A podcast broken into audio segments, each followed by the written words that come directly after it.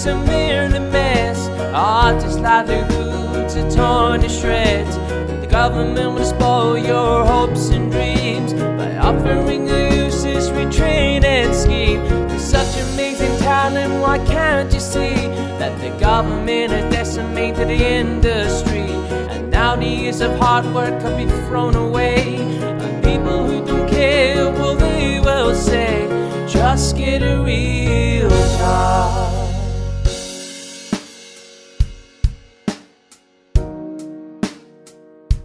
Hello and welcome to episode 38 of Just Get a Real Job, the podcast where we speak to emerging creatives and creatives alike from across the creative industries.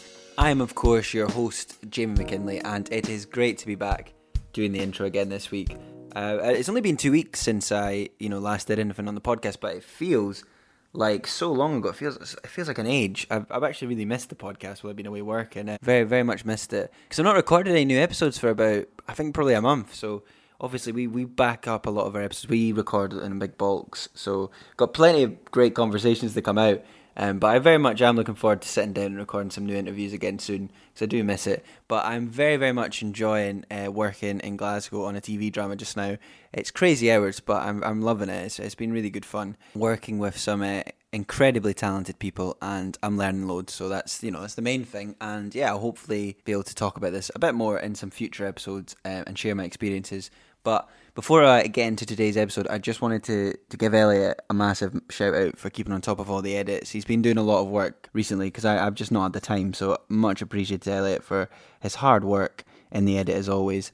And also, I wanted to give a shout out to Naomi, who has been uh, running our social media for a few weeks while I've been away as well. Apologies if I got your name wrong, pronounced that name wrong. If you'd listened to the podcast before, you'll all know. Terrible at pronouncing names, so very sorry for that. And but yeah, if you're a new listener, welcome to the podcast. If you are a returning listener, thank you so much for coming back. I really appreciate the fact that you're listening every week and I hope you're enjoying the podcast as much as we enjoy making it. If you haven't caught up on all our episodes, we have a, an ever growing back catalogue. So please be sure to go and check out some of our previous conversations as well. Some had some really really great guests on so far, so make sure and check that out. And as always, if you can afford to support our Patreon page, there's a link to that in the show notes.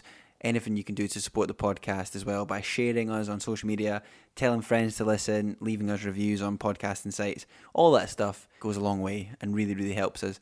But without much further ado, it is time to introduce this week's guest. And speaking to us on the podcast this week is Fiona Liddle. And Fiona is a musician, she's a performer, uh, she has a podcast as well. And she's just done some amazing work uh, showcasing local artists and musicians and emerging creatives in particular as well, and just sort of helping shine a light on some of the amazing music around Scotland and and worldwide. It's just great, and I think a lot of the work Fiona does is very much in line with the sort of values that I sort of set out to create a just get a real job. So uh, it was a it was a real joy to speak to Fiona about her own music, about the projects she's been involved in, about the local music scene, and you know some of the amazing talent that's out there. So thanks to Fiona once again for chatting to us, and yeah, I hope you enjoy this week's conversation. Hi Fiona, how you doing? Thank you for coming on the podcast. No problem at all. It's Excited to be here. Uh, so Fiona, you are a musician, you're a performer. I mean, done loads of stuff. I know you're a violinist. Mm-hmm. You play fiddle as well. You sing.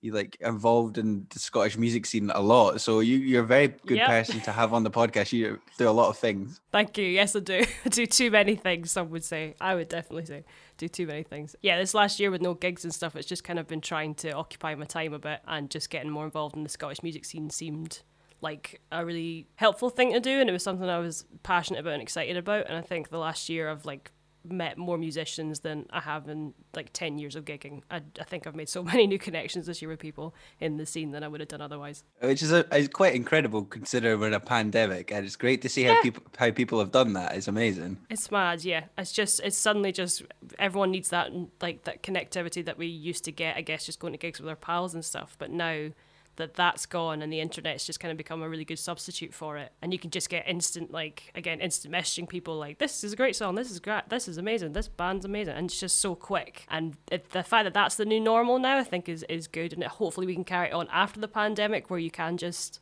message a band you like and go yeah i really dig this or just and that's just normal. There's no like weird competitive thing, or I'm trying to get rid of the competitive thing as much as I can. Yeah, no, I've I Uh, ha- I've really noticed that, like particularly from the social media scene and stuff of, of you and, and like cover to cover and things like. It's very very supportive of other artists. It's all championing each other. It's not like you Mhm. know this is one singer they want to be successful. It's all like you know we're all in this together. We're all in industry Yeah. together. There's room for everyone, yeah, because there was a, a huge habit I noticed on, well, mainly like Facebook, which is, you know, dying anyway, but it was people just in these music groups just sharing like their new song or their new single and nobody really engaging with it or clicking on it or listening to it or engaging with the band. And I thought, well, something's going on here. We're all just shouting into the void. So what can we do to sort of actually be more of a community around this rather than just, you know, shouting into absolute nothingness. So that's where the playlist kind of came from, and the idea of building a platform that is like a good, like not safe space, but it's like a good space for musicians to get feedback on their songs and hear other artists as well, and sort of mesh all the different audiences together. So everybody who likes this band will then hear this other band they might like, and just spreading it like a pandemic. No, it's amazing. It's a good a good, uh, a good analogy for it as well. yeah, let's spread it. yeah no it's been great as well to i mean i think just in general the creative industries have really really done a good job of going online and connecting people like i feel like it's been amazing i mean i'm the same i feel like i'm connecting with so many people from doing this podcast like would never have done you know pre-pandemic or anything so there is positives to take which is great Yeah, absolutely. Yeah, it's been a, actually a really, really lucrative year for connections, uh, even though I'm not gigging or anything. It's mad. pros and cons i suppose but we'll come on to speak more about the pandemic and your music and like cover to cover and stuff shortly but I'd like to start the podcast by sort of asking all our guests like what is your earliest sort of creative memories do you remember like when you first got into music and stuff I always kind of come back to when probably singing in because uh, I, I- I'm an only child, so like quite lonely childhood of being in my bedroom with my Walkman or a CD player and singing along to stuff like Steps and Vengaboys and stuff like that. So probably my earliest creative memory is embarrassingly enough like taking their albums and like making up stories along with them and creating kind of like films in my head, I guess, as I sang along to these different songs and sort of made a thread through just, you know, a Steps album or something. And then probably the next one would be when I got the chance to learn violin. I remember being really excited about being able to, you know, read and play music. And that was, yeah, I think I was about eight, I think. And I came home just really excited that I was going to learn this new skill. And then soon realised violin takes a good while to make sound good. So I had to, you know, get over that disappointment quite quickly. persevere yeah. and then my dad taught me some guitar and I started and he encouraged me to start writing songs as well. So I started doing that probably around 11 or 12. Yeah. And then it's just kind of gone up from there. Really, I've just kept writing songs and kept it, music is basically just everything I do. it's the heart of everything I do from there. No, that's amazing. So, like, we got another sort of question which kind of ties into that one, but it's a, sort of about how where you're from has sort of mm. had an influence on your creativity. So, you're you're from Glasgow, right? Originally. Yeah, I'm from I'm from Clarkston, which is like this is gonna be terrible for people who don't know the south side of Glasgow, but like Clarkston is like near East Renfrewshire and Giffnock sort of area near Busby. That's kind of where I grew up when I moved to Edinburgh when I was 17. Yeah. And, and how has that sort of influenced you? Do you feel like where you're from, and you, also Edinburgh as well? Because I know you'd lived here for a long time now. But how mm. has sort of growing up in that part of Glasgow influenced you?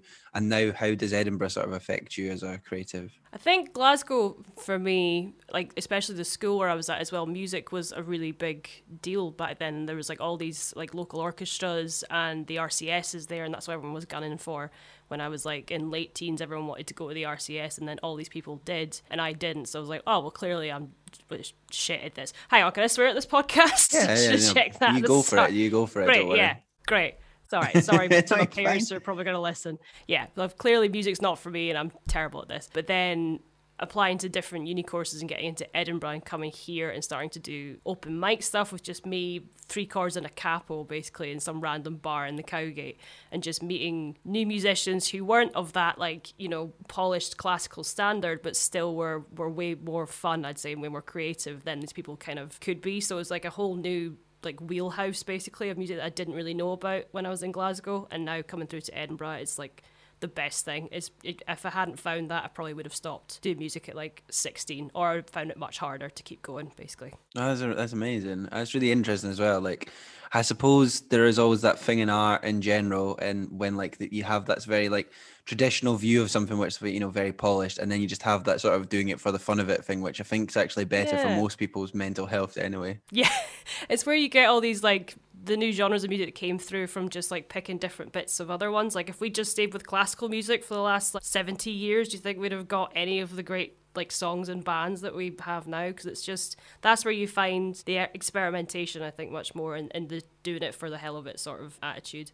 Whereas the sort of high art classical stuff, it's really good and it's great for technique and it's impressive, but it's quite separate from the kind of stuff we're doing now. I mm. think. There's almost like an elitism to that sort of Yeah. stuff where it doesn't feel like I feel like music is very accessible, but I feel like that type of music is almost inaccessible to, to the majority of people. Yeah, there's um my producer in Geffergeist Neil has a theory that like you know like Western notation of classical music was written to and the th- and music theory in general was basically created to make it as confusing as possible. So people who were illiterate back in the day couldn't play any of this stuff. So that's kind of where a very like nice way of sort of summing up the elitism comes out in classical music sometimes. Yeah, no, that, that's really interesting. I like that actually. Mm-hmm. I, I imagine probably true as well. I wouldn't, I wouldn't doubt yeah i wouldn't put it past it to be honest yeah because i was like i went to west africa years ago and like everyone there it was me and a bunch of american kids and we were all learning these like traditional ghanaian songs and the guy who was teaching it like we were trying to write it down in notation and he just slapped the notepad out of our hand and be like no you've got to learn it you've got to memorize it and then you have got to pass it on that's what we do here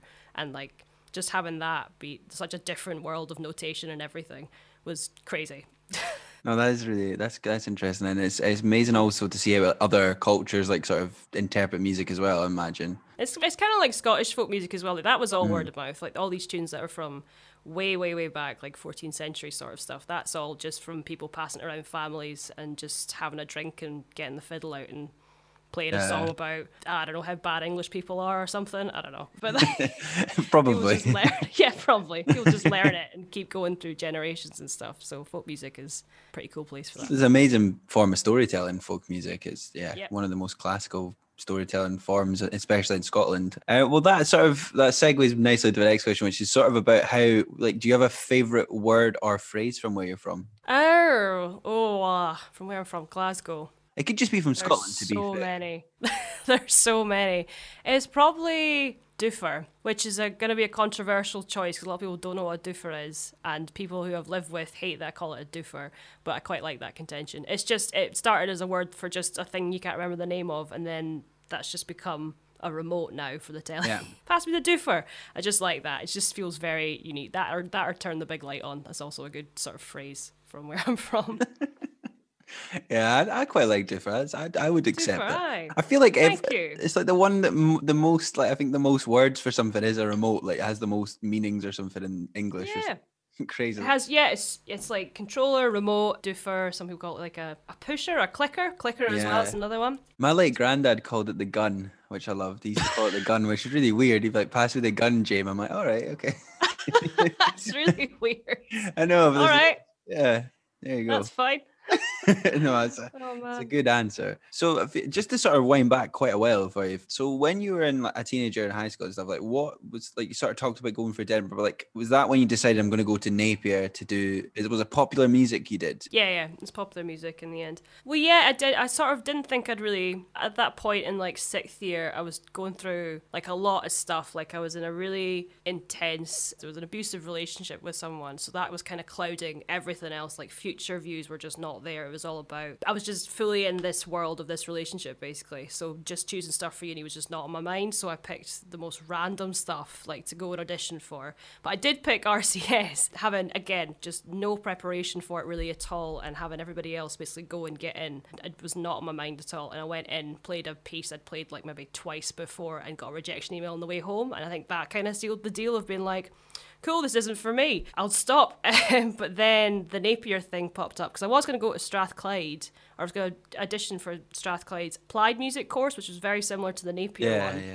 but that shut down like the year we all went to apply for it. So it was Edinburgh or nothing basically at that point. So I went along to Napier on the audition, and again thinking I'm not going to get in here. This is terrible because like they give you a theory test before you go in as well, and I was totally classically trained, and they were shoving stuff like blue scales in there and modes, and I was like, I don't know what any of this means. Yeah. I'm just going to cry in the stairway and go home, basically.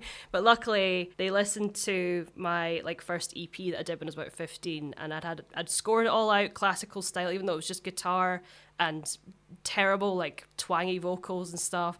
Wrote it all out, and they said, "Yeah, there's something here. You can come to Napier if you do this or this or something." So yeah. That was kind of the the changing point when I was a teenager, and that also gave me going to Edinburgh gave me the escape out of that sort of relationship and gave me an actual future away from it. So I think yeah, there's many many reasons I'm thankful I came to Edinburgh, basically. Yeah. And sort of, did you? How did you find the course there? Like, how was your popular music degree? Yeah, it was really fun. I met a lot of great people and I learnt a bunch of stuff about how to make music in 21st century basically that I didn't know before because I was used to I was like just recording songs like with my laptop mic in like Windows Movie Maker and I was like that's great and that was all I knew about it whereas going to Napier there's so much stuff about production and recording stuff properly and I did composition so I eventually got to learn what blues scale and modes and all that stuff actually was and how it's useful when you're when you're writing songs or when you're sort of reviewing songs as well. You can notice different things. The main thing I took from Napier was probably the people I met though, like Ben, like Rufus. He was in that course. And Neil, the producer of Geffergeist, was in that course in the couple of years above. And yeah, also my husband Sam was in the course a couple of years above me as well. So yeah, the Oh, people I met there, yeah, was was definitely the main takeaway from that. And of course, Rufus was a guest on episode 20 of the podcast. So if you haven't listened to that, go back and check that out because there's a another crossover because you're actually in the same wedding band, the Apollos. So We are, yep. Apollo's Napier alumnus um, unite, basically. I think the agency has got a system now where they'll just like sort of scope Napier popular music graduates to be like, come join this wedding band. But um, pre-pandemic, it was a it was basically my main source of income, and it was it's just really fun just getting to travel up and down the country, go to posh venues, and and play people's yeah, the like pe- play the biggest dates of people's lives. Really, it's amazing. yeah, and of course, hopefully the weddings will be sort of opening back up more and more soon, and Please, you can, oh. get, you can get back doing that. It should be good. That'd be so nice, yeah. Like, but imagine a ceilidh right now. It's still Oh. not really. I know. I miss. I'd love to go to. I didn't even go to many ceilidhs, but I really Yeah. want to go to a ceilidh. like I want to jump Yeah. around to some Scottish traditional music and just go I mad. know. God, I, yeah, I even miss like the worst part of it was like sort of calling the dance. I even miss doing that and seeing everybody bump into each other and it taking ages. I miss all that stuff. It's yeah, so s- Great. a lifetime ago. Um, no, it's it's great that you you know got to meet all these people at Napier and learn all this stuff. But um, so when you graduated, did you suddenly go into the wedding band? Were you doing other projects? Like how what sort of things were you getting up to then? I was kind of when I left uni, I was working in a bar called the Waiting Room in Morningside, so I was mainly doing that really and just sort of working and, and writing and that was kind of it. I wasn't releasing anything. I've barely released any of like my own stuff under my own name. But I was just yeah, just doing that in my spare time, going to open mics still. I was playing in my husband's band Echo Birds as well. That, that that was kind of like what we were doing on the weekends. But apart from that, not really that much. So it was very much like music was kind of the most like hobby it was probably the most the most of that time i probably saw music as being a hobby rather than like something i actually wanted to do.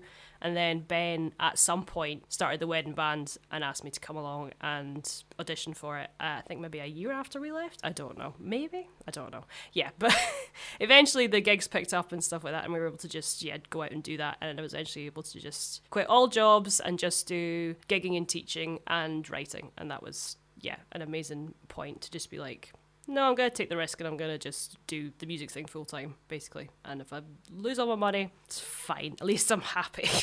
Exactly, which is you know what this podcast is all about. You know, just doing what you actually love and not worrying about the social pressure of it, like you know the stigma. Being poor, I'm sure most of my guests can relate to as well. We, you know, it's Yep. not the most financially stable career to work in the arts, but you know, it's you know we do it because we love it. So yeah, I will say I'm really lucky with the wedding band and with teaching as well. Like those, especially teaching over the last year has been um, an amazing source of like being able to keep doing this and not go Yeah. stack shelves in Aldi or something. Yeah. It's been really nice. And, and actually, speaking of Ben, he said something really interesting in his episode, which with great advice, which is just if and he said especially for musicians, but if you can find a job that you're sort of doing what you do, but it's not what you maybe want to do, but it's like you know things that you enjoy still as your Mm. paid income, it makes a hell of a difference, which I think is definitely true. I think so too. Yeah, I think that's good words from Ben because yeah, he was doing along the dan- wedding band. He was like teaching gymnastics or something like that, and now I think he's trying to. Uh, he's got his own website. Sorry, where he's selling beats to like filmmakers, I guess, and like s-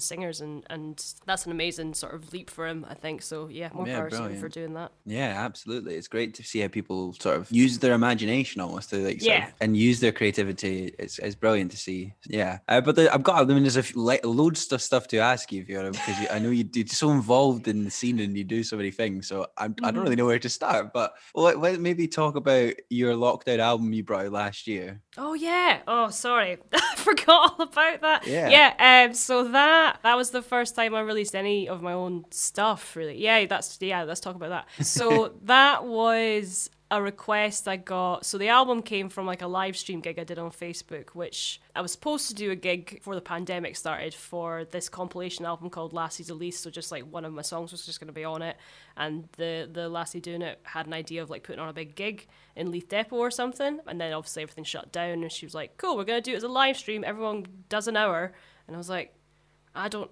Have an hour of stuff, I don't know. But then my husband Sam just sort of said, Like, look, it's okay, we'll work out with piano and we'll rehearse it loads, and we've got a month and a half, it'll be fine. And then the day came, we did it, and it didn't go too badly actually. It was all right. And I listened back to it and I was like, yeah, there's some fuck ups and stuff, but like, it's a live album, it's fine, and also I'm super out of practice. So just decided to stick it up on streaming platform places. And it kind of gave me that was my first sort of insight to seeing like people like punting out their releases and not engaging with everybody else's stuff and seeing the community sort of be quite separate and quite isolated for everybody. And that's when I decided to do the playlist thing afterwards and go like, right, we need to actually talk about each other's music and actually listen to it and be fans of each other rather than just being like, here's my shiny new thing. Basically. So the album was good. The album did kickstart this whole Scottish community building thing that I'm doing now. But the album itself, I completely forgot about. Yeah, yeah, that was last June, I think. Yeah, and that was the first time like releasing my own material, and I think that's given me a lot of confidence as well to be like, yeah, you're actually you're not too bad at this. You're okay. It's always helpful to think that. But no, I was listening.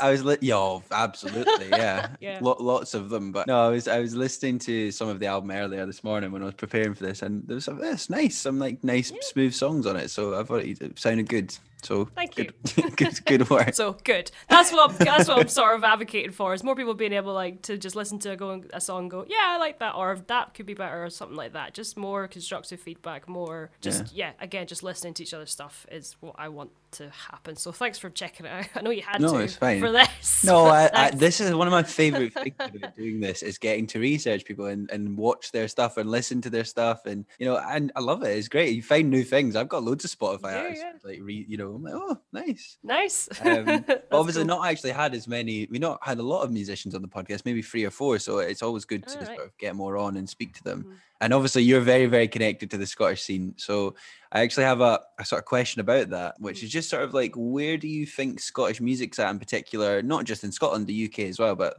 obviously because we were both based here, it's interested like sort of where you feel Scotland's at musically. I think it's sort of invading, which sounds uh, no. I mean, it's invading down south. Like from what I see from releasing stuff with Geffergeist now, the the north of England are are super into the amount of Scottish acts that are releasing music right now. Like yesterday was probably one of the biggest and most exciting days for indie Scottish artists in a couple of months because like so many bands releasing good music just online, no gigs booked no nothing and they're still able to put out like really exciting music. So i think we're sort of growing i hesitate to use the word more independent as a scottish as a community sorry as a music community and as a scene. It feels like it's actually getting arms and legs now becoming its own thing.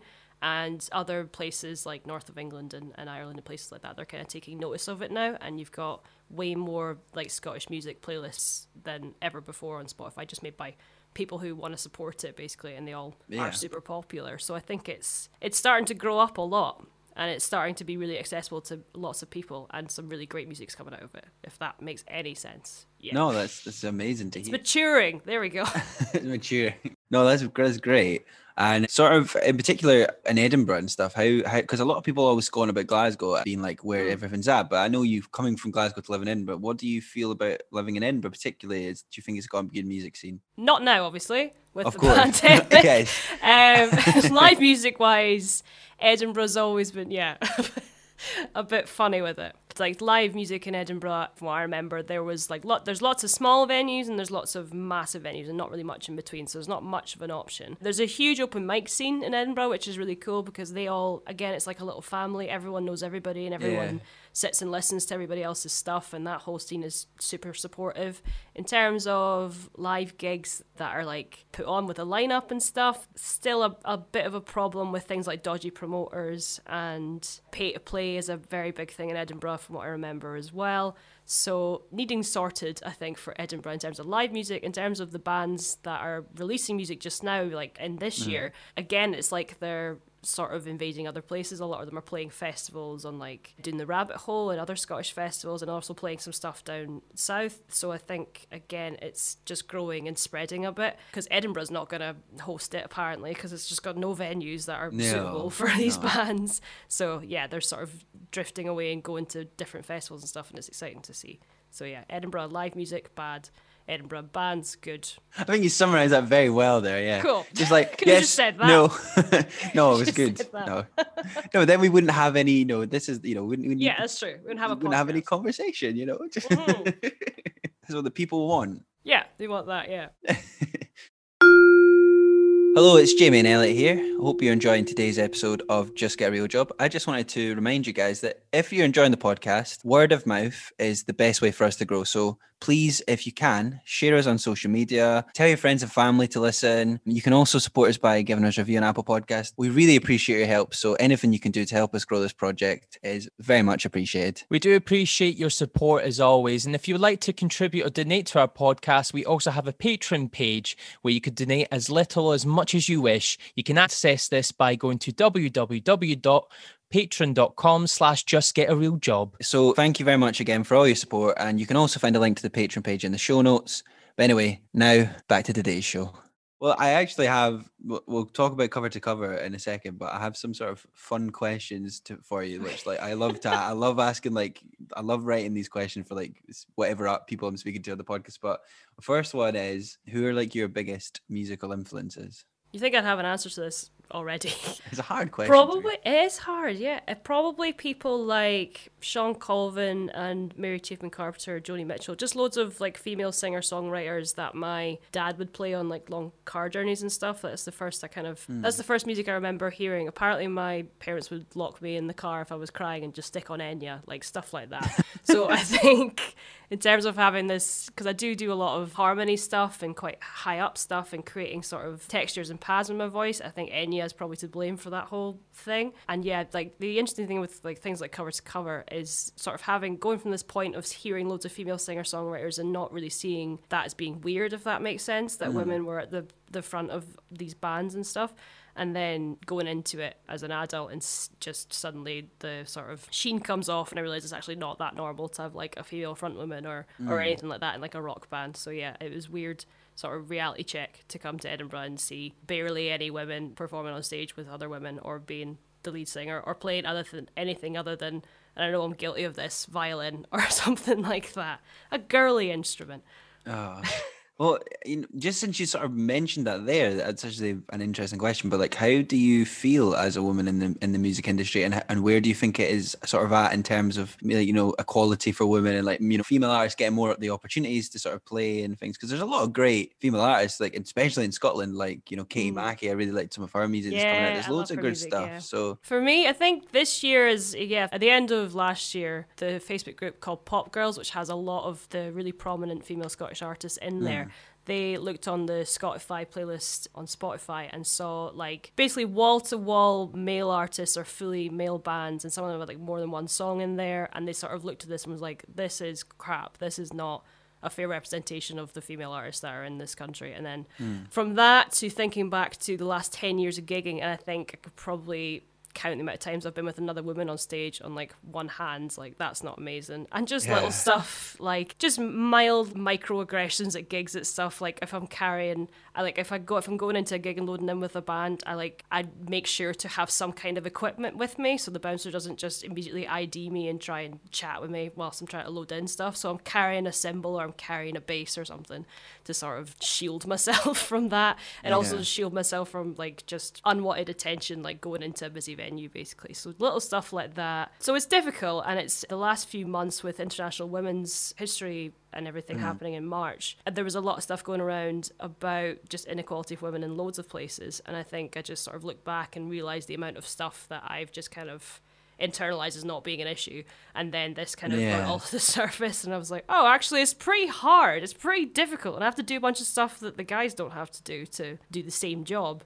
so yeah there's a lot of stuff that's come to the surface recently i think there are places there are loads of really good organizations for women in music now that weren't didn't exist a year ago like Hen Hoose is great power scotland is a great like membership service and they give money to female artists who want to like produce their own song. That's amazing, and I'm, I think they're on Patreon, so that's a good one to check out.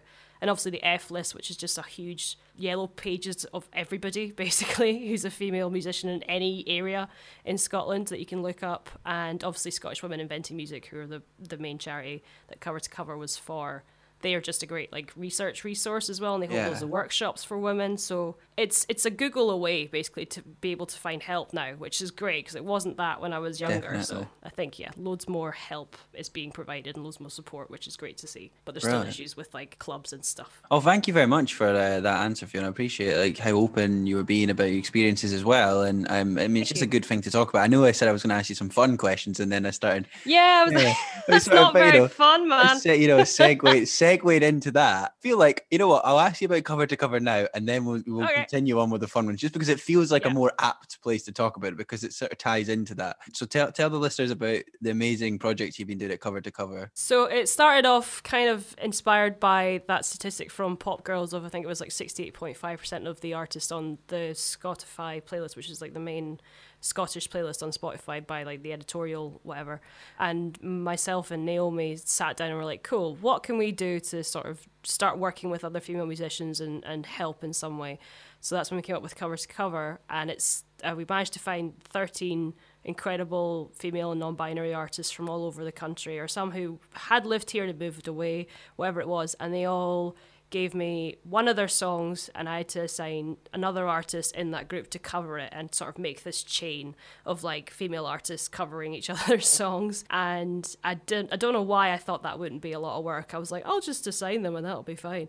And yeah, I think what's happened as a result is like there's now like 13 artists who are all now just being more supportive of each other and they feel like they're in the, this sort of like special Yeah. little family which is really cool and whenever any of them are releasing anything everyone everyone in that group is sharing it and yeah it's just a really nice little loving support network now that we've got going which is great That's amazing to hear about as well. And it's like you know, I know it's been keeping you really busy. I imagine as well. yep It's, yeah, it's a great 13 as well. weeks I know. It's just like constantly. I've been following it a little bit on social media as well. It's like credible amount of work. So you're, Yeah. uh, you are grafting away, which is good. very time consuming but that's kind of what i wanted i wanted a project to like eat up the time before gigs and this really worked yeah this was great and i was able to yeah make like 12 new friends it was great It's brilliant. And do you think like is this something you're going to keep working on as well? And like, do you think it'll go pl- other places? It's not like just a one-off thing. We're hoping to maybe make it annual and maybe do it on a slightly smaller scale uh, Yeah, next yeah. year rather than 13 artists. Like probably Yeah, it's a lot. like eight would be fine, seven or eight would be grand, and maybe pick a different um, charity next year, see if there's something else we can give money to, and we might be setting up like its own separate channels and stuff. So cover to cover will be a separate thing from my own like personal or business uh, Yeah. social media basically. So that's the plan. We're gonna talk about what we can do differently next year at some point. So we'll make a plan and we'll announce it at some point. But currently the plan is another one next year but maybe not this long maybe a bit shorter But we'll, I mean, we'll link all the cover to cover stuff in the show notes, and people can go and like look for it and get involved. It's a great project, uh, so absolutely well done for doing that as well. But I'll I'll let you get back to the fun questions now if you want. Oh, Uh, yeah, I, I mean they might not they might not be fun. I mean I I'm just I, they're fun to me. I'm just you know they might not be fun to you. we'll keep what's that What's your darkest memory oh I don't know All right, well, th- we'll start with this one, which is um, if you could have written any song from history, what would the song be? Which is a really hard question. That is well hard. Probably the one that I remember sort of connecting to the most when I was younger, which is probably uh, so boring. It's "Blue" by Joni Mitchell, which is really great as a song. choice. It's a great It's a great song, song. It's a great song. It's so good. I've showed it to everyone who hasn't heard it. It's one of the ones that I just yeah. It's just like it feels like a very like so connected to that song in some weird way I can't really explain. But it's just been a soundtrack at various points in my life, so it's just kind of a nice thread. And also just Joni Mitchell's incredible. So Oh, that there's that.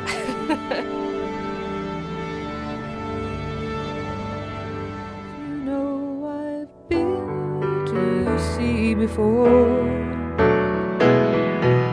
Crown and anchor me, or let me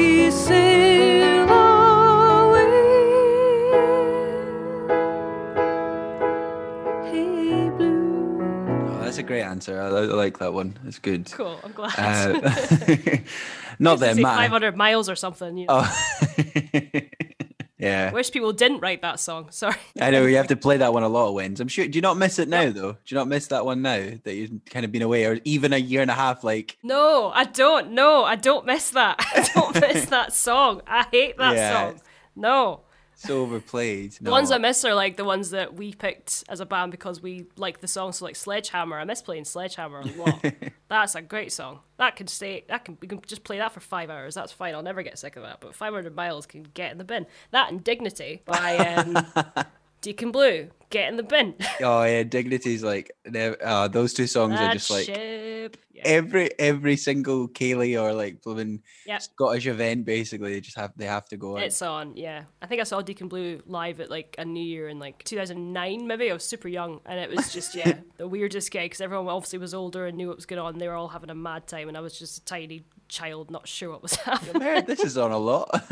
yeah, this is happening a lot. They're playing that same song again. Okay, odd. Runrig's all right though, that because we don't play it, we just play it over the speakers when we're packing up. So that's kind of got a positive memory of like, oh, we've finished our shift. It's great. Let's go. My mum and dad are obsessed with Runrig. They love them. they love them. For like, my mum used to go and see them when she was at uni in Norwich in the eighties and stuff. And I'm like, what? there you go, mum. There's a oh. know. shout out for you. Yeah, there you go. I don't know any other Runrig songs actually. I just know that one. I don't know. It. I'm sure they've had. I'm sure they've done a plethora of great music, but that's the one everyone knows. Yeah, I'm sure they're. I'm sure they're decent. yeah, I've never really. Sorry, Jamie. Really listened to them either, to be honest. If you Yeah. I mean, know, know the one, the big one, but uh, that's about it. Yeah. Well, another one, which is is do you have like because I know we sort of spoke about venues earlier, but do you have a favorite venue that you got the chance to play at, Uh, or see like a, or see a gig at, or see a gig at, like just the venue you'd either played or been to a gig at? Like, do you have a favorite venue? Basically, with the Oh, there's so many. Um. You can chuck a few in if you want. Yeah, I was gonna say I've got loads that are coming to mind, but none that I'm like, oh, I definitely want to play there. The first one that came to mind was the caves in Edinburgh, just because it looks just gorgeous. it's very like a, nice. it's, it's made in the vault, so it's just like all like stone bricks and stuff like that. And it's got they do candles sometimes for weddings as well that sort of just dripping right onto the pillars and stuff. It does Mm. look really cool. I played there a few years ago, and it was good for like small bands. It was it was fine for, but I did a couple of weddings, and I've seen people like Loyle Carner there and stuff like that. And the sound, the bigger the yeah, the bigger the sound gets, the more you kind of lose, especially in the higher up bits. So acoustics wise, it's kind of okay for small scale bands, but the busier and higher up it goes, the more cushioned the sound is. It's really tall as well, so it just loses a bunch of the stuff in the middle weirdly. But it's a beautiful venue. Other ones probably I like the Queen's Hall Theatre. Very nice, really very cool one. nice venue. Yeah. That one's probably top notch. I saw Sufjan Stevens there and I saw Richard Thompson there, and both of those, like one's huge, like one's got a huge orchestra with them and stuff, and one's just Richard Thompson with a guitar, and they both sounded just bang on, absolutely perfect. Dream venues though, that's the thing. Probably like my husband's dad is a ski journalist and he does a lot of press strips and ah, chucks us cool. one occasionally. And there's lots of fun après ski gigs, like just a random bar in a random part of the Alps where there's just a DJ. That's cool, though. Last, yeah, it's just some last singing, and that was like it's really fun, especially when everyone's just all like kitted out in ski gear and just jumping on the tables and stuff. It just yeah, it sounds really really fun, and they host like games and events, competitions, and there's foam and stuff. Yeah, that's a mad time. I'd like to try that.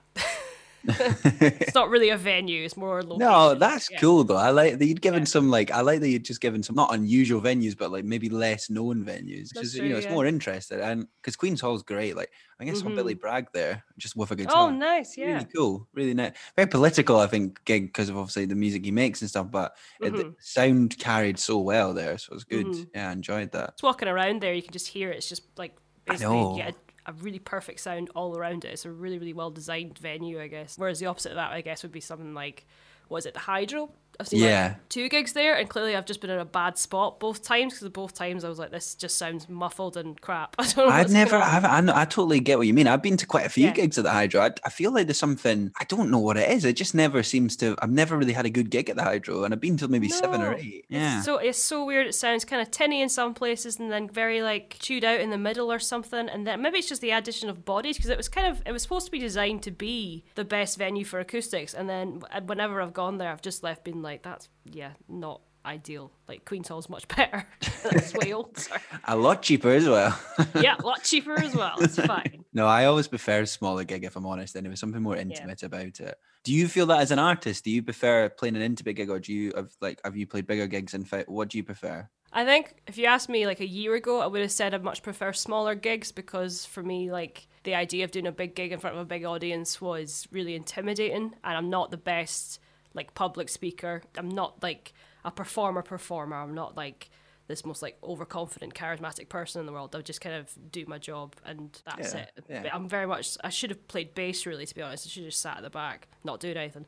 But now I think with the last year, with the amount of people I've met and the amount of friends I've made and the amount of social media stuff I've done and just talking in videos and podcasts and all this stuff, my confidence just as a as a person has really grown. So That's I great. think now. If you stuck me in like front of the festival, I'd probably be okay. I'd handle it better than I would have done a year ago. So I think, in general, I probably still prefer smaller gigs because it just feels a bit more intimate and a bit more like like a Sofar Sounds gig. I like them because it's just people just sit in someone's living room and just playing music. I like that, but also I probably would be up for trying a bigger gig at some point as well. No, that's that's great. I know it's amazing that your confidence has grown as well. I think a lot of people have been, you know, I think it's good for listeners to hear people being open and honest about how they feel in things, and like, because you know, not everyone who's a performer is naturally comfortable doing it. They still love yeah. it, but it's difficult. Like, you know, I didn't ever think I'd be chatting to people I'd never met before on Zoom and doing a podcast, Yeah. but like you become comfortable in it and you become confident. in it. So it's you know, it's good Yeah, to have that. adapt. Yeah. Um, well, I have one more question from a sort of what I build as the fun questions. Fun. But just,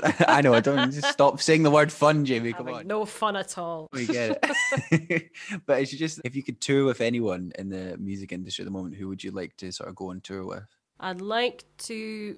Well, it's, uh, yeah, again, it's difficult with the pandemic. Who's got tours happening? Obviously, in this magical hypothetical question, pandemic isn't here and everywhere's open and gigs are back and we're all happy. Yeah. as- How happy is Larry? I think I'd probably like to do. So I played. Have you heard of Yoko Pwno? They're like an electronic sort of. No, I haven't band. actually. No. Yeah, check them out. It's, oh, it's Y O K O P W N O. Brilliant. I'll look and I'll have a look at them. But I stood in with for their like lead fiddle player and singer a few times a couple of years ago, and those were like the maddest gigs I've ever played in terms of Edinburgh. Like we played Bongo Club, and it was just the funnest, best atmosphere. Everyone was just dancing around. It was full of hippies, just hugging each other and shouting, and it was so much fun. I'm not a gig that, like that that was like that high energy in a long time. So I'd like to maybe tour with them because I, I know they do some exciting stuff up in Skye, and they've Yeah. got a bunch of festivals lined up as well. So probably, yeah, Yoko Pwno in terms of realistic options.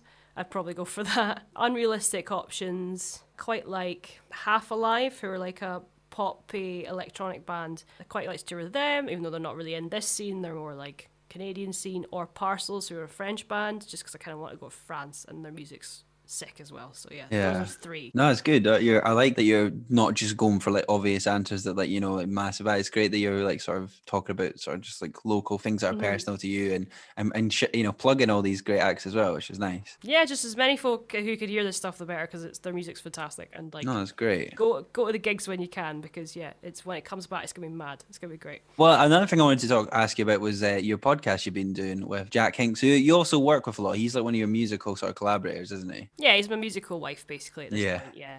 Uh, he's also now in the wedding band, so we've just you know, him as well. nice.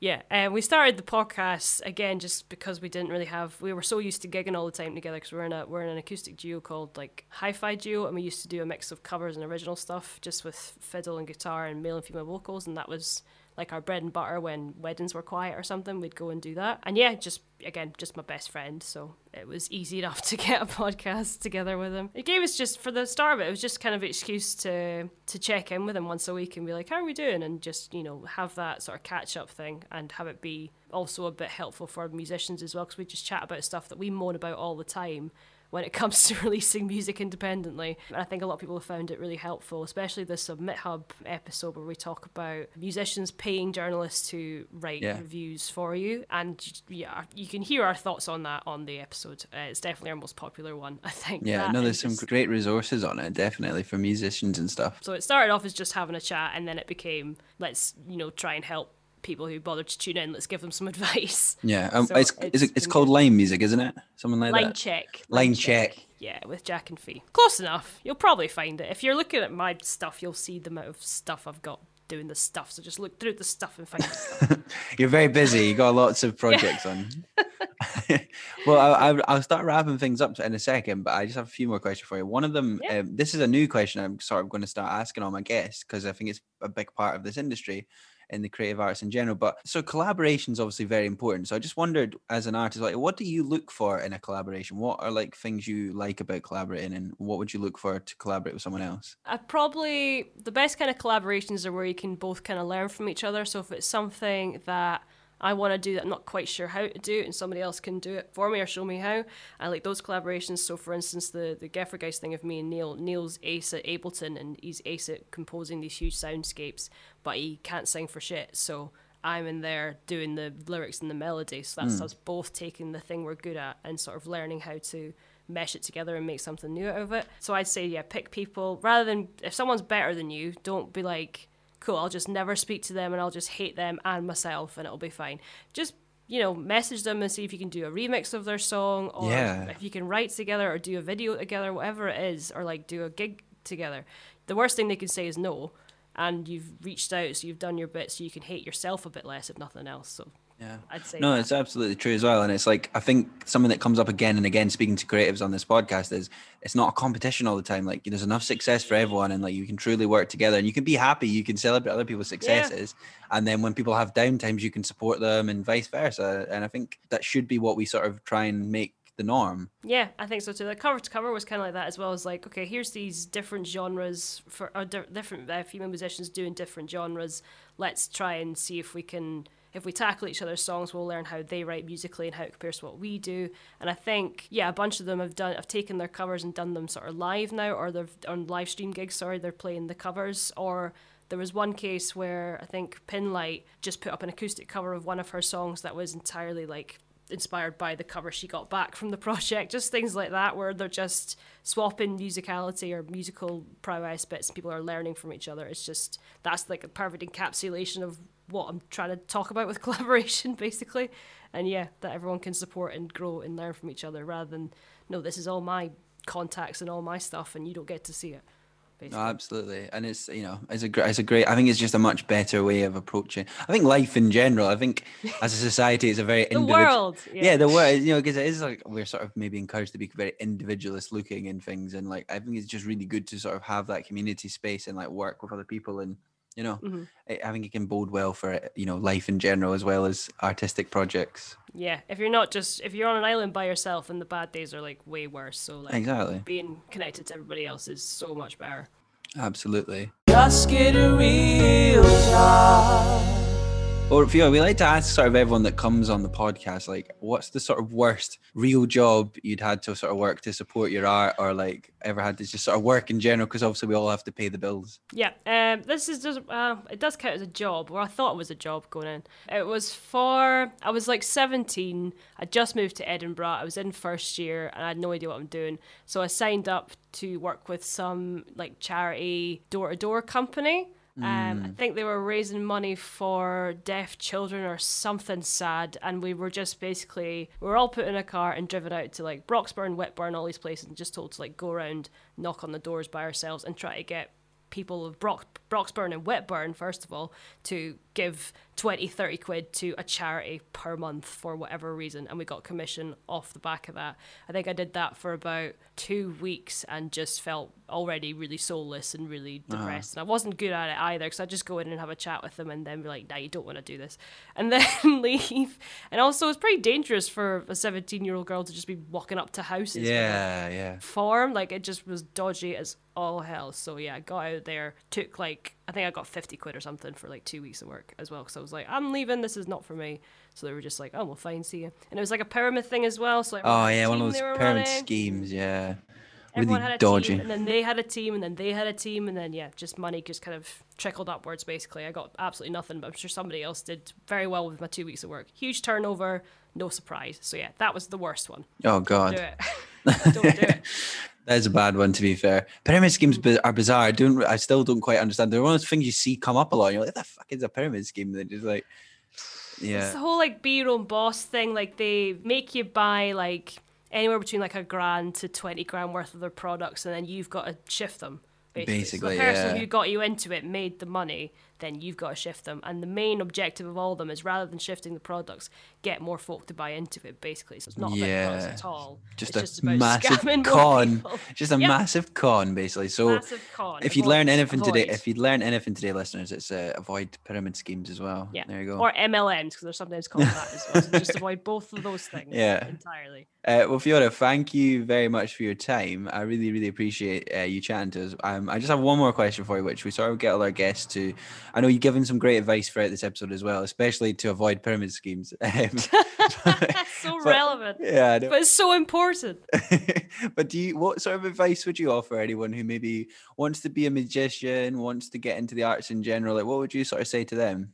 Yeah, to start just immediately, just find people who are doing the same thing as you or want to do the same thing as you, or even people who are like much further along than you, and reach out and ask for help and ask for advice. And don't think you have to figure it all out on your own, like, because that's not, I don't think that most musicians would agree they are musicians because somebody's kind of showed them how to do it or someone inspired them to do it at the very least. So I'd say don't be worried about reaching out to people. Don't be shy about releasing your own music as well because it can be a really good learning process and it's the only way you are going to learn because if you just don't release anything and just keep it all for yourself then it's just going to stay the same i guess. Like Yeah. music should be written for you i guess and that's fine.